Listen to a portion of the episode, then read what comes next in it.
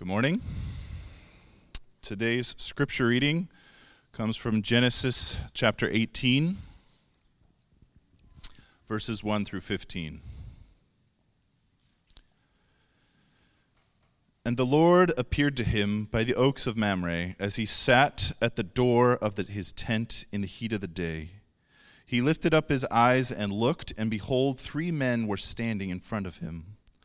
When he saw them, he ran from the tent door to meet them and bowed himself to the earth and said, O Lord, if I have found favor in your sight, do not pass by your servant. Let a little water be brought, and wash your feet, and rest yourselves under the tree, while I bring a morsel of bread that you may refresh yourselves, and after that you may pass on, since you have come to your servant. So they said, Do as you have said. And Abraham went quickly into the tent to Sarah and said, Quick, three seahs of fine flour, knead it and make cakes. And Abraham ran to the herd and took a calf, tender and good, and gave it to a young man who prepared it quickly. Then he took curds and milk and the calf that he had prepared and set it before them. And he stood by them under the tree while they ate. They said to him, Where is Sarah, your wife? And he said, She is in the tent. The Lord said, I will surely return to you about this time next year, and Sarah, your wife, shall have a son. And Sarah was listening at the tent door behind him. Now Abraham and Sarah were old, advanced in years. The way of women had ceased to be with Sarah. So Sarah laughed to herself, saying, After I am worn out and my Lord is old, shall I have pleasure? The Lord said to Abraham, Why did Sarah laugh and say, Shall I indeed bear a child now that I am old? Is anything too hard for the Lord? At the appointed time, I will return to you about this time next year, and Sarah shall have a son. But Sarah denied it, saying, I did not laugh, for she was afraid. And he said, No, but you did laugh. This is the word of the Lord. Thanks be to God.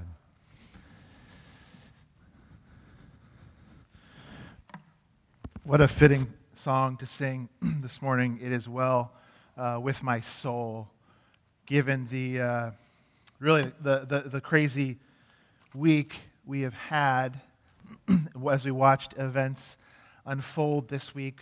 Uh, whether you're watching on television or online. Uh, I hope you're able to watch my uh, just video update this week. I thought for a couple days, didn't want to have a knee-jerk reaction response the day or next day, but just to think for a couple days. Uh, if you weren't able to watch that, go look at our, um, you can look on our social media or the Altar email you got this week. You can find some thoughts there. But I know we're all processing and thinking uh, how to respond and how in our personal lives and in our hearts and as Christians, Uh, and even as citizens, too, how to uh, respond to the unfolding, really, tragedy of the attack on our, the nation capital, which um, resulted in deaths of, of five people. What kind of thoughts ran through your mind this week? As you think back on your week, did you think thoughts of maybe of our nation collapsing, much like the fall of Rome when you saw uh, some men scaling the walls of the Capitol? Did you think about what the nation will be like for our children and your grandchildren? What kind of world will they inherit? Maybe you were somebody who were kind of uh, waxing nostalgic as you thought about former days and times of peace and civility between neighbors and friends and political parties that doesn't exist anymore. Or did you think or say, maybe you did, regretful things as you think back? That you thought or maybe said regretful things about the other side, whatever that may be for you. Did you wonder, as I did, what is God up to in the middle of this? That is the thought I want us to sit in this morning. What is God up to in the middle of this? Because God, as we're going to see in our story today, He loves to work His mightiest work when a godly outcome, a godly answer, seems the furthest away and impossible. In this strange encounter this morning between Abraham and Sarah and the heavenly visitors, who are these guys that come to see them? We're going to get to see an unusual display of intimate fellowship, feasting, in the omniscient annunciation, speaking out of this promised child again. And we're going to answer the hypothetical question, is anything too hard for the Lord?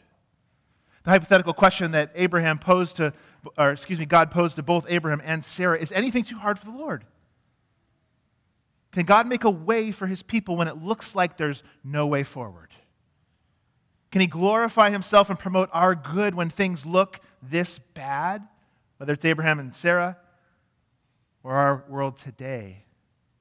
Well, he did for them. He did for Abraham and Sarah. So let's look. We're going to look at the feast today and the fulfillment. The feast and the fulfillment. So let's start with the feast by looking at this. That the God of the covenant in this feast comes near to Abraham and Sarah in an intimate meal. In an intimate meal, this God of covenant comes near to this chosen family. You know, as we think about this visitation, the days are kind of gone where uh, we're not really so thrilled with surprise visits anymore. Somebody just popping in. When we get a ring at the doorbell and somebody comes over, a pop-in visit, we, oh, come on in, look who's here, come on in, join us. We loved kind of having, in maybe former days, visitors just sort of pop in, and we would do that quite a bit more. Get together some food and a snack and visit, and oh, we're gonna let's chat and catch up. Nowadays, we kind of like, what do you do? You peep through the hole, like you kind of somebody somebody knocked at the door. Who's here? You look out the curtains, you know. Shh, you know, shh, somebody's at the door. Well, imagine old man Abraham here. He's ninety-nine years old, sitting by the door of his tent. Moses writes for us in the text. Maybe he's dozing off in the heat of the day. It says it's the heat of the day. Maybe he's taking a lunch break from the daily chores. And he gets a pop-in visit that's unimaginable. Absolutely surprising. And who was it? As we're going to see, God has just popped in. God has just come.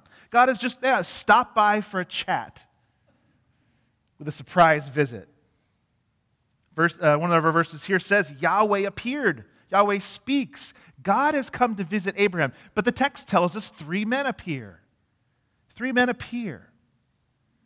You know, we get more detail here on the divine appearance than we do in a lot of other places. Who were these men?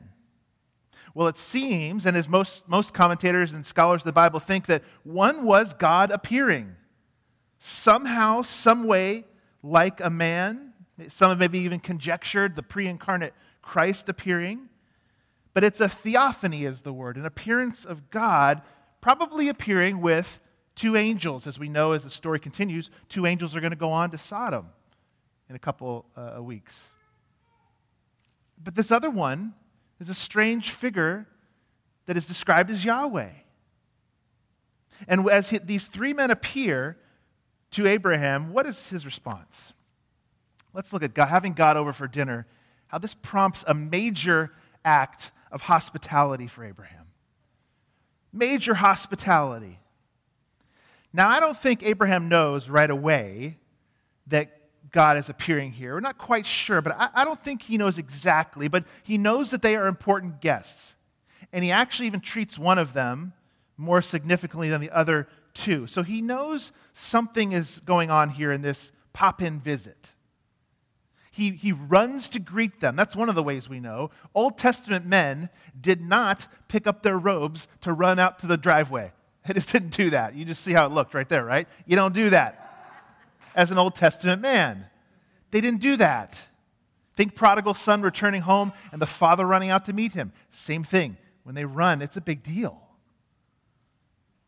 And he runs and he bows to one of them and calls one of them Lord. And that term Lord there could even be a term Uh, used for God or worship. So at the moment, at least, when Abraham goes to greet the three guests, at the very least, he knows something rare. Something special is happening in this pop-in visit. Something unique. And he says to them, look at verse three with me. And, uh, O Lord, if I have found favor in your sight, do not pass by your servant. He clearly understands there's something otherworldly going on here. And he quickly pulls together a feast in hospitality, with, as we said in our pointer, with some major hospitality. He becomes the, the chef in the kitchen, giving orders to prepare a feast. And the text implies a quick haste here. It says, quick, Sarah, bake some, some cakes, some bread, some loaves. Quick, roast the best calf. Hey, guys, kick, kick off your, your shoes. Put up your, your feet, and let's get you cleaned up a little bit. Kind of like, you know, think of Carson from Downton Abbey back in the kitchen going, here, go, here, here, go, here, go. That's what we got here with Abraham, making sure the feast is ready for the nobility. Something to drink, wash up, bread, and, and, and meat. And it's a lot, actually. It's a lot for these three people because we even get the amount there. It's way more than what three people would need. I think there's a call here for us to remember godly Christian hospitality. It's not the main point of this passage by any means. But it's clear, even as the writer of Hebrews comments on Abraham's hospitality, here's the verse from Hebrews thirteen two. We see it popping up. We got that slide coming. There it is. Do not neglect to show hospitality to strangers, for thereby some have entertained angels unawares. That's kind of what's going on here. A- Abraham is showing a hospitality, and the writer of Hebrews picks up on that in the context of Hebrews eleven, twelve, thirteen, where he's talking about all these people of faith. One of the things I'm concerned about post-COVID, um, and you probably are too, is that we'll all have gotten really used to not letting people in our homes. And we'll cease to do it. And actually, think back to pre-COVID days. Maybe you did, maybe you didn't, but the question is good to ask. Did you, pre-COVID days, did you used to invite people in your life over to your home? Whether from church or other people in your life? And maybe not even those you know best, but just someone you want to get to know or help or, or feel welcome at church. Did you do that? Sometimes I think in the home, in the church we've set up our homes too much as, as, as havens from this scary world. To kind of bunker down in, you know, we get a ring on the doorbell. What? Did you invite somebody? Did you invite somebody? What? This, this haven from the scary world. When I think it's to be more like Rosario Butterfield said in her great book, it was the gospel comes with a house key. She said this about hospitality. Those who live out radically ordinary hospitality see their homes not as theirs at all, but as God's gift to use for the furtherance of his kingdom. They open doors. They seek out the underprivileged. They know the gospel comes with a house key. Let God use your home, she goes on, apartment, dorm room, front yard, community gymnasium, or, or garden for the purpose of making strangers into neighbors and neighbors into family. Because that's the point, building the church and living like a family, the family of God. As we think in gospel terms, when God has opened the door of his house to us by gracefully adopting us into his family and his house, how can we keep our door closed to others? How can we keep it shut from the stranger or from others in our congregation who don't know, we don't know or, or who aren't well known in the congregation? And some might say, well, I'm just an introvert and, and a homebody. I can't do that. You know, that's just too hard for me. Well, personality type doesn't excuse us for ministry. It just means that the introvert has to prepare differently than the extrovert does to, to, to, to fellowship. You just got to prepare differently. And Abram, Abraham does it. The three men sit to eat, and he stands by in the place of a servant, a butler in hospitality. Why does this matter? Why does hospitality matter? Here's why. Because we'll see in the text, God partaking in the meal gives a peaceful reassurance to Abraham and his family when God eats the meal with him.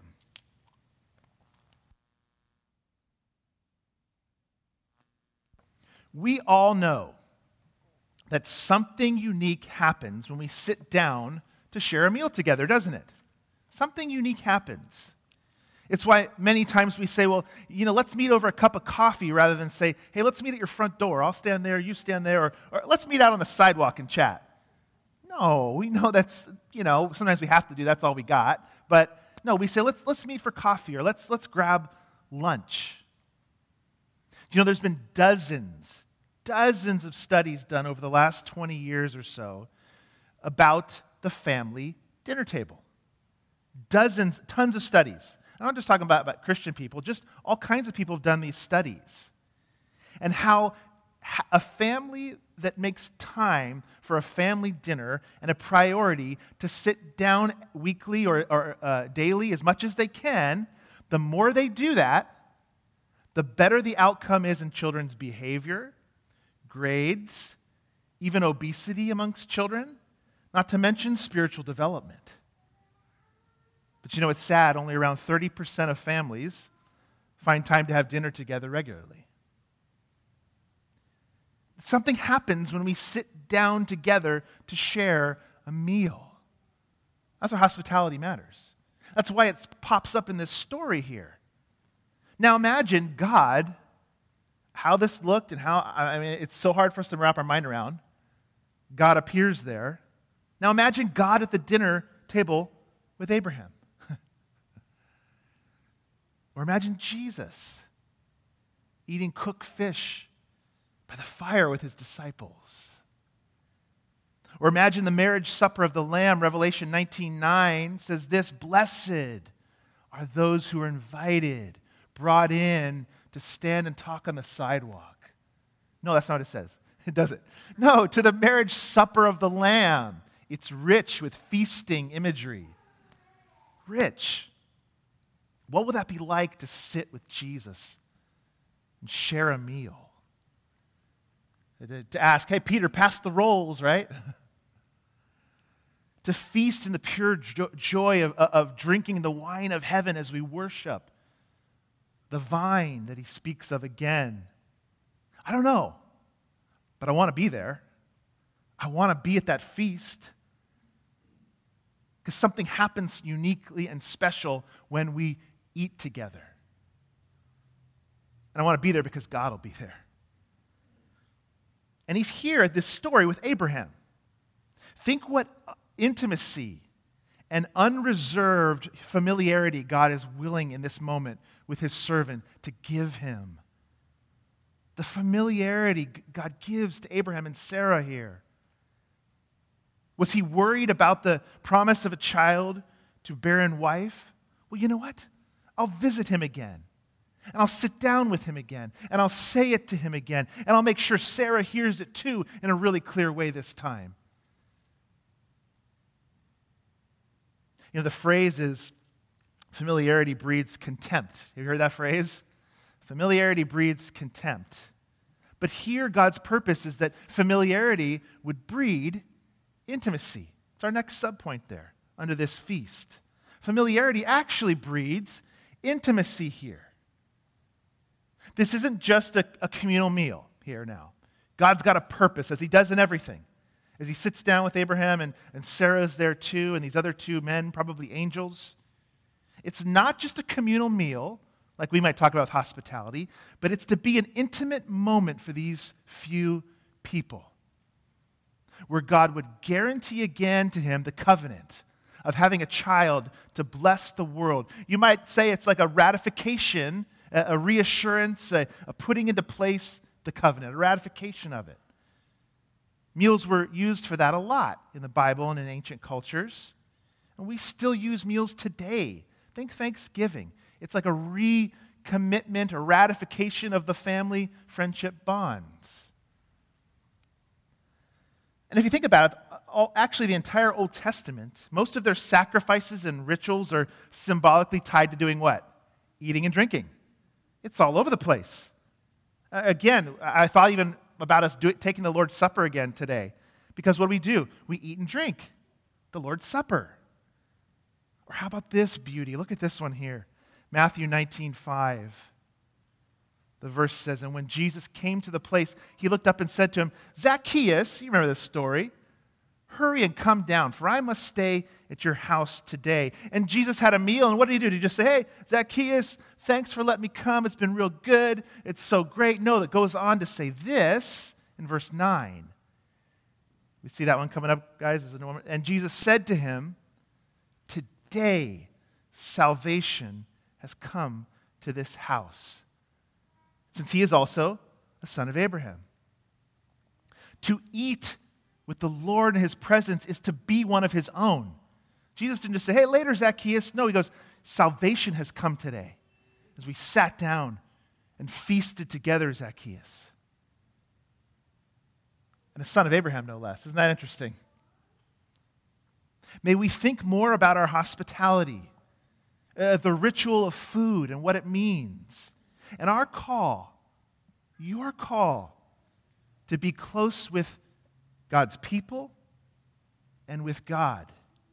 An intimate exchange, which happens in this feast, this strange, weird setting where Abraham and Sarah cook a meal for God. Well, there's a purpose to this meal.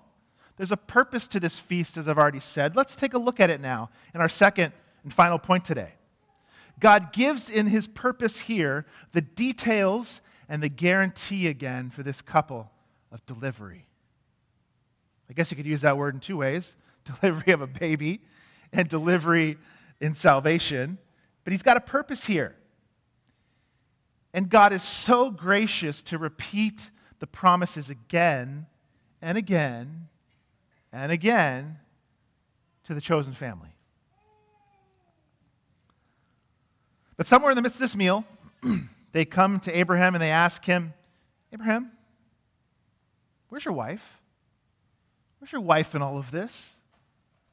Where is she, Abraham? And at this point, Yahweh speaks. Look at verse ten there. Whenever you see the Lord capitalized in your Bible like that, L O R D, it's speaking of Yahweh. In verse ten, the Lord said, I will surely return to you about this time next year, and Sarah, your wife, will have a son. And Sarah was listening at the tent door behind him. Now here, at this moment, if they didn't before, the lights must have gone on for Abraham and Sarah. The lights had to have been like just flicked on for them. Have you ever had that happen? Lights kind of flick on in a moment. All of a sudden you recognize someone. You're like, oh, oh, it's you. I was walking this past week back on Holly by the Dahlia Fields, and I passed um, Susan Burkett from our congregation. Maybe she's watching, streaming at home online. And I just passed her, and we were walking. She was on one side, I was on the other side of the road, and I had a hat on, and she had sunglasses and a hat, and we both kind of politely waved, hey, you know, just kind of passed each other. It was fifty steps later that I went like, oh, that was Susan. I had one of those kind of light flashing on moments. It kind of dawned on me. Well, with Abraham, imagine here, when he hears, where's your wife, Sarah? How does he know her name? How do you know my wife's name? And then he speaks and says, I will return to you, I will visit you, and I'll give your wife Sarah a child. Well, if he wasn't God, then he's got a pretty big issue with this man, doesn't he? Next year, Isaac will be born. He probably was absolutely floored in this moment. Much like the men on the road to Emmaus. Do you remember those guys when Jesus reveals himself to them? They're with him after the resurrection now. They're unable to recognize him. And again, he eats a meal with the two of them again. Look at the verses from Luke twenty-four. When he was at the table with them, he took the bread and blessed it and broke it, and he gave it to them, and their, their eyes were opened. And they recognized him. And then he vanished from their sight. What was that like? And they said to each other, did not our hearts burn within us while he talked to us on the road when he opened to us the scriptures? An appearance over a meal where the light went on like that. And here we've got it with Abraham and Sarah too. But Sarah's not so sure yet. She's not so sure yet. And we can't blame her. We can't fault her. Abraham has had his own falters of faith, hasn't he? And he will again pretty soon in our story. They're old.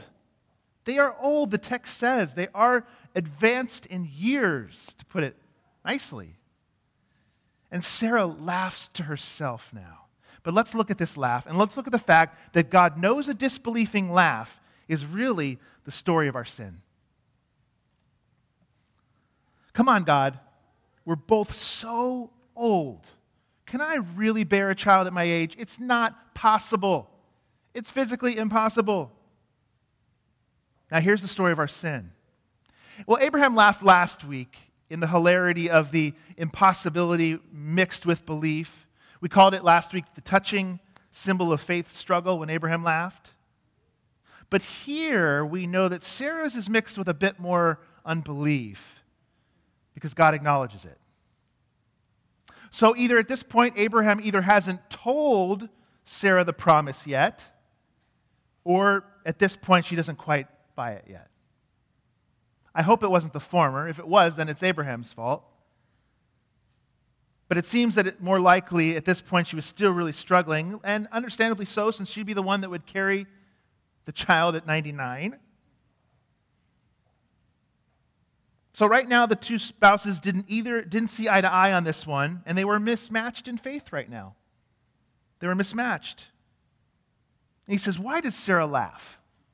Again, proving his omniscience, that nothing can be hidden from his eyes, even if you laugh to yourself, and Sarah denies it. Look at verse fifteen. But Sarah denied it, saying, "I didn't laugh, for she was afraid." And he said, "No, but you did laugh." Whoa. And there the story just ends. The story just ends there at that point. He sees inside her, "Oh, no, but you did." And isn't this the story of our sin? Last week we talked about sin as a self-manufactured solution to not believing the promises of God. Well, this week we'll say that every sin is really a disbelieving laugh at God and His promises. Every sin is a disbelieving laugh at God and His promises. When we don't obey, it's sort of a, it's sort of a silent laughter at God's promises. You say this is good for me? Ha, I say this is. You say that humility is the way? Ha, I say self-assertion. You say I'm limited? Ha, I don't want to know any limitations. You don't say eat, you say don't eat that tree? Ha, I want that tree. Isn't that the story of our sin? It, it, it's a silent laughter that's dismissing what God says is true. And God has been watching it over and over in the course of humanity play out since the garden. And here's a point for us to take away from this passage. You know, we can fool others. We can fool others. I've done it myself, but God knows. He sees all our thoughts and words. If you knew some of the thoughts I've had in my life, you wouldn't want me to be your pastor, let alone your friend. How about God seeing our thoughts? We can laugh inside. We can keep our sin hidden. And oh, the terrible things we have laughed internally, right? The sin of our hearts that we keep hidden, but we can't keep it hidden from the eyes of the omniscient God. And Sarah couldn't on that day. David, what did he say? "Oh, Lord, search me, know me. You know when I sit, you know when I rise. Search me, try me, know my anxious thoughts." And God says, "Oh, but you did." But He's so gracious with Sarah here. It's a gentle rebuke here because He connects the omniscience of knowing her sin to this promise. And here it is. Nothing is too hard for God in scope, in timing, or in...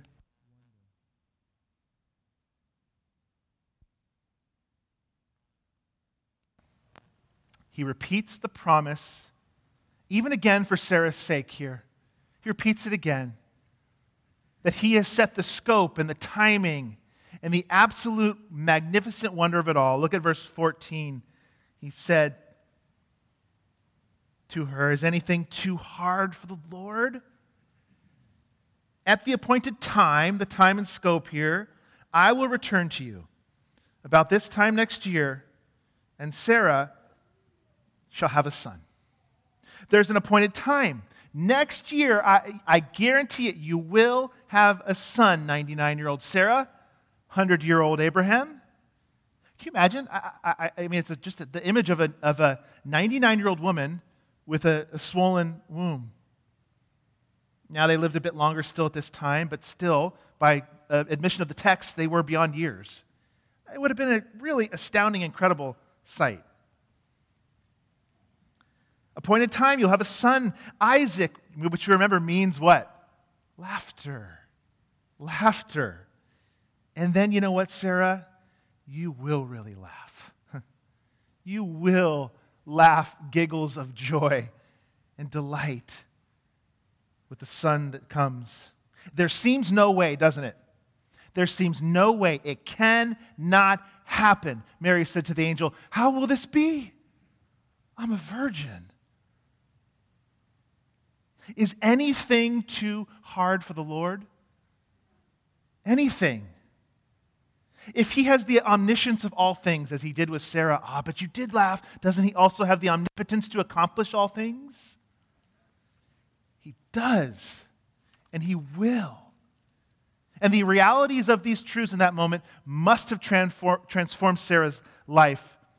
Ah, oh, the first time she felt the baby kick. The first time she felt it. You got to be kidding me. and, and we don't want to leave her in this state of unbelief. It's not fair to Sarah. Hebrews says this about her. By faith, Sarah herself received power to conceive, even when she was past the age, since she considered him faithful, him to accomplish, him faithful who had promised. Therefore, because of that, from one man, and him as good as dead too, that's a funny way to say it, were born descendants as many as the stars of heaven and as many as the innumerable grains of sand by the seashore. By faith, life was born inside her. By faith, the unthinkable would happen. In my faithful, all-powerful God, he's promised it, then he will do it. That's what they thought. And that's what they believed. And that's the point of this passage. Not just the hospitality. This is the point. Is anything too hard for God? Nothing. What seems more unlikely, more unlikely than even what this, that dead spiritual hearts will be brought back to life in faith?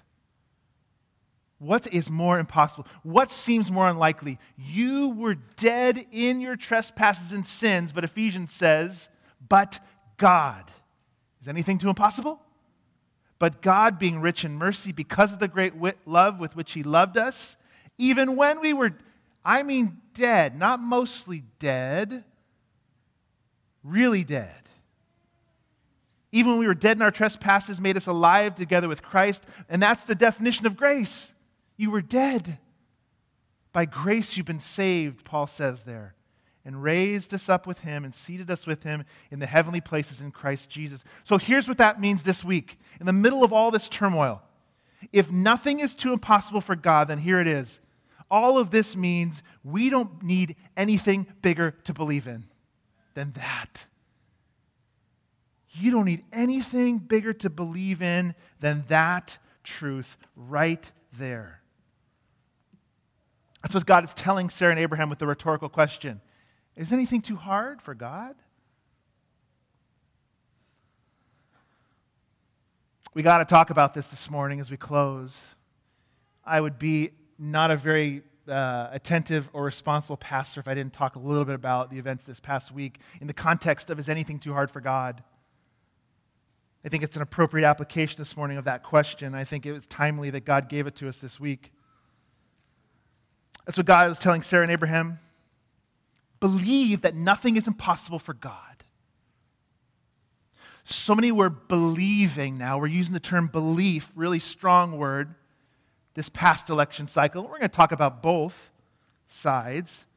The one side was believing that if we can just elect President Trump, we can stem the tide for four more years. And there was belief. There was belief centered in that. And belief now, I'm not just saying a vote. Belief, belief is what causes you to scale the Capitol building. not just a hope or a vote, belief. Fervent, converted, disciple-like belief gets you up on the wall. But what were those com- people converted to? Something. Something was converting. Or maybe when the promise slips away and, and you're left with no hope, when it's belief, you get that kind of response.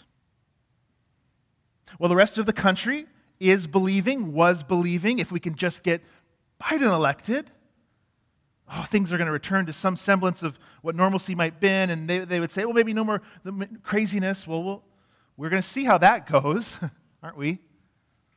We're going to see how that goes too. It shouldn't be a surprise to us that as belief in God lessens as a whole, that we don't believe anymore that there's a God for whom nothing is impossible, is it any surprise that as that belief decreases, the political fervor and fallout over elections is increasing? Of course not. They go hand in hand. When you take away God, for whom nothing is impossible, all you have left is the other, the next highest power, which is politics. And so it becomes supreme.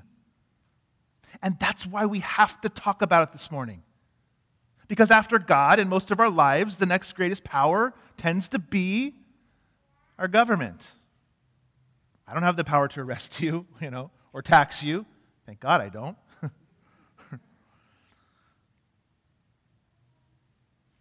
I think there is going to be, and I want to speak with all humility this morning, right alongside you, as not only a Christian disciple, but as a, a citizen as well. But I think there's going to be a, reckon, a little bit of a reckoning for the evangelical conscience post-President Trump. And I think it's actually going to be an opportunity for us. I think it's going to be an opportunity.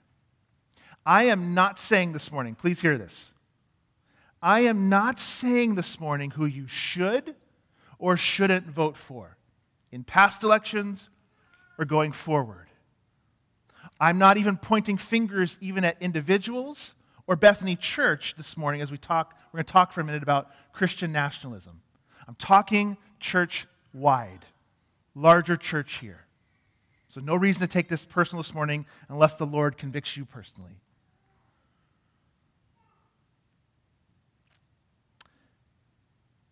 It's clear as a whole, though, that the American church has a problem to deal with. And none of us, none of us could have predicted what happened this week. But what I am saying going forward for us to believe in the God for whom nothing is impossible. You don't need to believe now in anything bigger. We have to live like we have bigger things to believe in. They got to see that. We have to see that amongst each other. We've got bigger things to believe in. A God for whom nothing is impossible.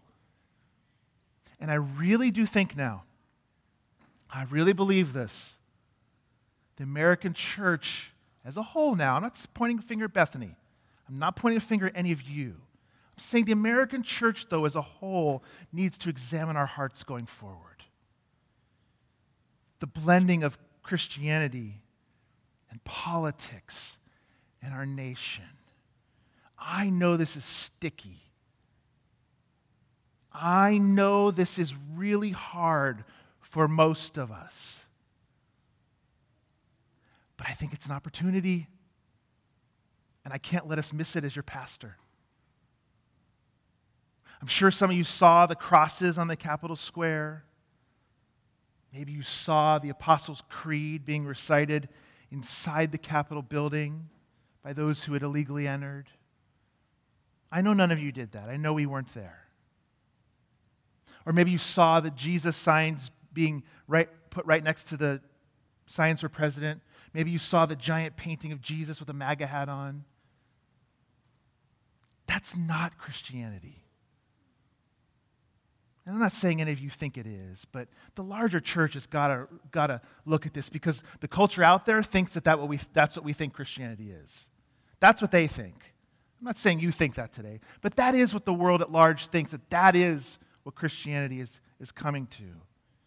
We don't want that to be the message, right? That's not Christianity. That's a form of you might, what we might call Christian nationalism, which is really idolatrous. What is it? It's really a hard term to define. It really is. But it's, let's give a couple simple definitions if we can. Christian nationalism is when the nation and the nation's prominence, so let's think our nation now, America, in God's working and redemptive history, takes precedence over all else. That we would think that there's no way God, there's no way God can do this thing without America being out in front. We must have a prominent role in the final days. And most pastors, most people, I mean, you can't really get that from the Bible. You can stretch and pull some things, but we got to be careful because it's, it might be likely that we have no place out in front in the final redemptive days. It'd be nice. It'd be nice to be used by God in big ways in the final days. Maybe we will. We shouldn't guarantee that to people. Or another way to look at Christian nationalism is this, is to communicate that being a Christian's a good thing, but being a strong American Christian's even better. When we communicate that our uh, political commitment makes us a better Christian too, that's Christian nationalism. Or let's say, here's another way to try to make it as simple as possible. Let's say you found out a real, true fellow believer had a less than favorable, favorable view of our president or our nation. Would that make them less of a Christian in your eyes? How about this? Here's another one. If you hear me talking about this right now and you're thinking, you know what? I don't want to be part of this church. If that's the view they're going to have, that might be, it might be a bit of Christian nationalism. That's Christian nationalism. I've got an article out there on the counter, snack counter this week. You might not agree with all of it. That's okay. I don't expect you to agree with everything we put out. But I think there's, there's some probing good thoughts in there for you. There's a difference. Let me say this now.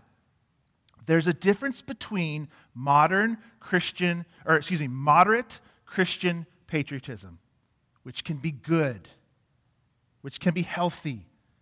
We're called to support our leaders and our nation as Christians. That's good and right and healthy. But there's a difference between that and what we saw Wednesday in Christian patriotism. There's a difference. One's okay, the other's not. One is harmful to the gospel, the other's not.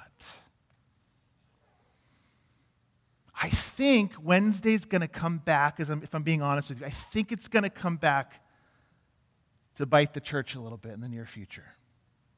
You don't have to agree with me this morning. You don't have to.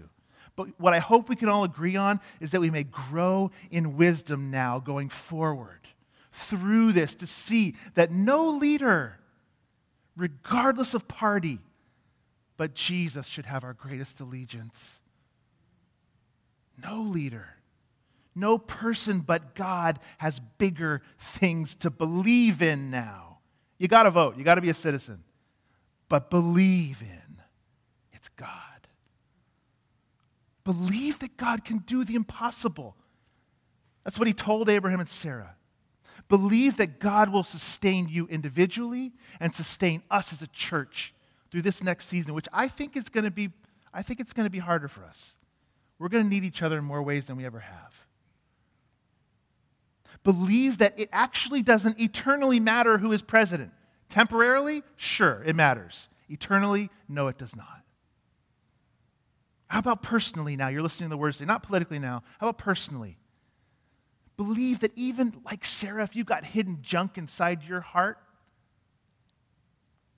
sin like the laughter at God in your heart, you are not beyond God laughing over you in love.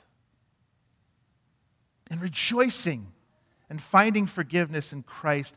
Believe as we leave today, wherever you're at on any of this stuff, believe this at least when you go today. Nothing is impossible for God. Would you pray with me? Oh, Christ, Messiah, King of all, ruler of all, each and every one of us is struggling this week with anger, with frustration, with confusion. But God, you're not a God of confusion. Let each and every one of us, you know the laughter of our hearts, you know the state of our hearts. Take the words today, whatever somebody doesn't need to hear that I said today, let it fall away. Whatever I did or your word said today, Lord, that each and every one of us need, by your Spirit, apply it in that unique way. Let us extend grace to each other these next few weeks as we all grapple with this. What does it mean to be a modern Christian patriot versus what might lead us into idolatry, Christian nationalism? And may the church be stronger with this opportunity going forward. For the name of the gospel we pray. Christ's name, amen.